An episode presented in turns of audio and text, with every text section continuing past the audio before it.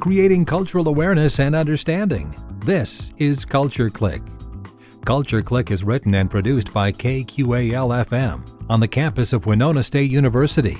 On this episode of Culture Clique, we'll be taking a deep dive into the historic Bunnell House, located just off of Highway 61. For the first of a two part series, we sat down with Winona Historical Society museum educator Jennifer Weaver to learn more about the original owners of the Bunnell House and their lives in Winona. Hi, I'm Jennifer Weaver. I'm the museum educator here at the Winona County Historical Society. Thank you so much for joining us today, Jennifer. So, first things first, who built the Bunnell House? Well, the Bunnell House was built by the Bunnell family, um, specifically Will, Willard Bunnell.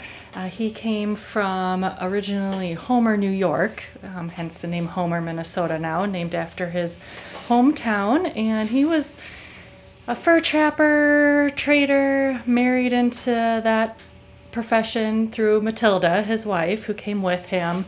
And they had several children kind of along the way and at the house um, itself.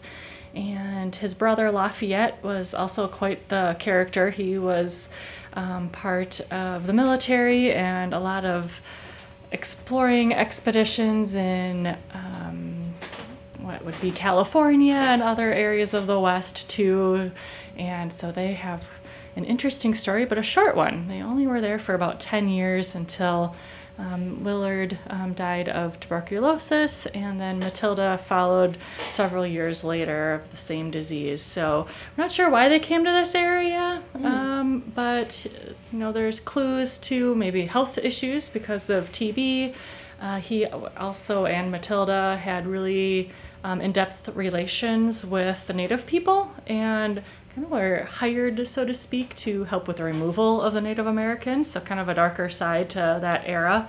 And I think he also just um, wanted to try and get rich. He got a little mad when Winona was booming and Homer wasn't. Mm-hmm. Um, there's some interesting stories to hear about that aspect as well. So, it's definitely lots of lots of reasons and just like life today, we have many reasons we do things, but um, his house still stands, um, mm. and so shares that story still today. It sounds like we all have something in common with Willard, wanting to get rich, but um, it sounds like we're not 100% sure what brought them to Winona. You know, just coming to a more natural environment or along a river and, you know, the air by water mm-hmm. always seems a little crisper and cleaner, oh, even today. Um, yeah, one of the other reasons we did find a court case file that he may have been in a little trouble with the law. He was summoned um, to appear in court over some stolen silver coins. So. And was that back home in New York? Uh, that that was. You know what? I don't remember off the top of my head exactly where it was. It might have been in New York. Otherwise, I know he spent some time in Michigan and Wisconsin. So okay. it could have been along the way here as well. Yeah, I did see yeah. um, a couple of the sources I looked at said that he was on the run from the law. Yes, so yeah. this must be what they were referring yeah, to. Yeah, so kind of some mystery with that history mm-hmm. why he came here, um, which makes it kind of a f- interesting, interesting story, and can all use our imagination. And it could also be all of the above too. Oh my gosh, I've lived here for 21 years and had no idea there was such deep history behind the place. So it sounds like they had a big family too. How many bedrooms were in the Bunnell house? Well, that's kind of a trick question too. So they had three main bedrooms upstairs. However, during this time, there weren't really hotels or a lot of places to stay yet. Um, the Bunnell house kind of stood alone um, at this time, and so that was also kind of a boarding house or hotel. So there's this area right at the top of the steps outside all those bedrooms for the family uh, that a lot of boarders would stay at, um, being right along the Mississippi River.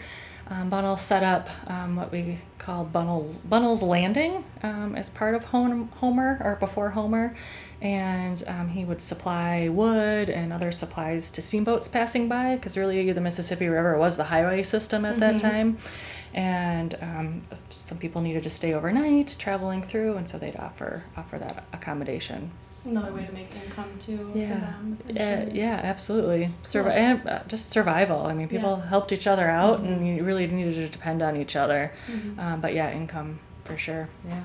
sounds like the Bunnells were the original Airbnb hosts, but now that we know a little bit about the house's past, who takes care of it today? Um, the Historical Society acquired the house in 1954, and it was lived in shortly before then.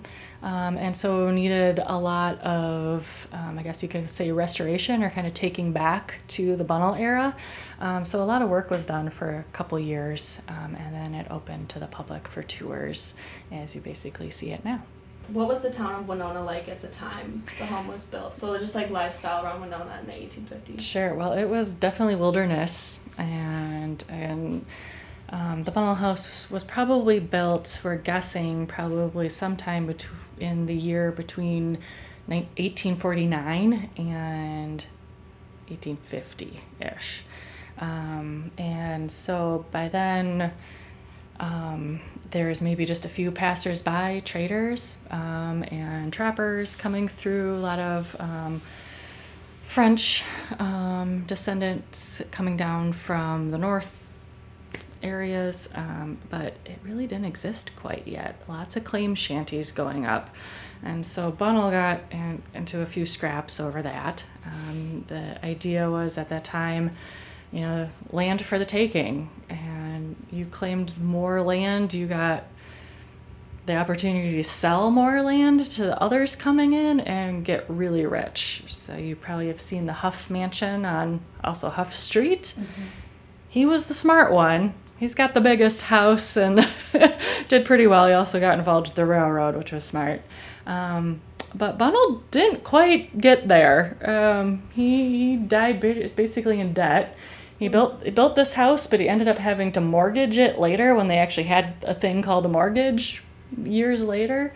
Um, so just just missed that opportunity for who knows what reasons. Just picked the wrong spot. So uh, Winona was basically a sandbar at that time, and he saw it flood on his travels up and down the river, and kind of thought, well, that wouldn't be a good idea, but somebody else thought it would be a good idea, and it worked out, which Bunnell made more sense, but it it worked out. Um, now we have a levee and dike system to save us from all this flooding, but it was a problem for many, many decades, yeah. um, almost for a hundred years since Winona was settled. Um, so um, yeah, I, it was flooding river, prairie grassland, bluffs.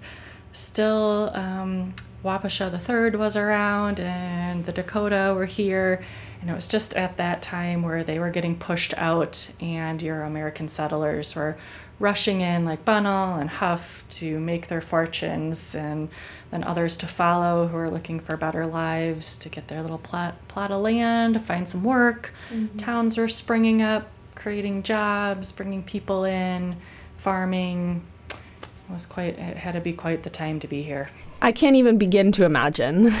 Were there any other major contributions that the brothers had to the town of Winona? Well, um, Willard did have a post office in the home, so there's a little office space um, off the dining room, um, and so that was kind of a, a post office trade, kind of just, just kind of that that little initial supply chain to get things grow, going. You know, you need stuff to, you know, you need the supplies to live, you need the supplies to build, and setting up kind of that initial trade and communication was vital. Mm-hmm. Um, so he was a big part of that. And um, just his um, relationships and ability to also communicate with the native population. Matilda could speak Dakota and Ojibwe and well as French and English. Um, so there was, you know, the whole melting pot was just starting. So lots of languages, lots of cultural differences. So it was pretty turbulent and knowing the language and you know knowing some customs and being around it definitely were helpful to newcomers um, and just helping people get established in the area. Um, whereas Lafayette was gone for quite a while. He came to help his brother and Matilda for, for a little bit, but he was off on lots of adventures. Um, you know, he's, you know, accredit, accredited for, you know, quote unquote, discovering Yosemite Valley and naming a lot of the features there. He wrote a book on the history of Winona and um, kind of the natural history as well as the early settlement from stories of his brother and that sort of thing. And, and in the early 1900s when he was in the home mostly um, he would actually host lectures in the parlor there and talk of his adventures and the history. So, kind of an early historian as well for that changing time frame um, mm-hmm. for the area. Well, it definitely sounds like they kept themselves busy, and the home itself has been added to the National Register of Historic Places list. So, which elements of the house led to this? So, the register has lots of criteria, but historical significance is a big one. And so, everything that we've been discussing and talking about really contribute um, to the interest of having that listed. Uh, it's also unique with its architecture. It's called Steamboat Gothic, which is kind of rare and definitely something that kind of like a river town look. And its siding is original, uh, which is really amazing because of you know the old growth wood is really dense and resistant to rot, and it, it just has really lasted quite a while. Um, of course, everything else needs constant upkeep, and it's always due for something. Um, but um, yeah, it's kind of amazing how long this structure has survived. Um, but the stories it holds, as well as its unique architecture, are really the two big components of getting it listed on the National Register. And it must take a lot to keep a house like this still standing. So, what kind of upkeep does the house receive today? Through grants um, and donations and our own kind of allotted funds. Um, it's constant. We've done multiple roof projects, um, painting projects. Even just this summer, our maintenance person was so great to go out there with his own pressure washer and his own edger and rediscovered more of the sidewalk that's out there. Constant um, battle with, you know, vegetation and, and those things. Um, pine squirrels, uh. you know, they like to party. Um, so, but um, yeah, it's uh, filling a hole here and there, mm-hmm. um, repainting a step that got wore out from traffic going through. And, you know, we always go to historic paint colors that would have been during the day. And just the fact that the some of the house was painted inside really spoke to kind of the um, achievements or even aspirations of the Bunnells.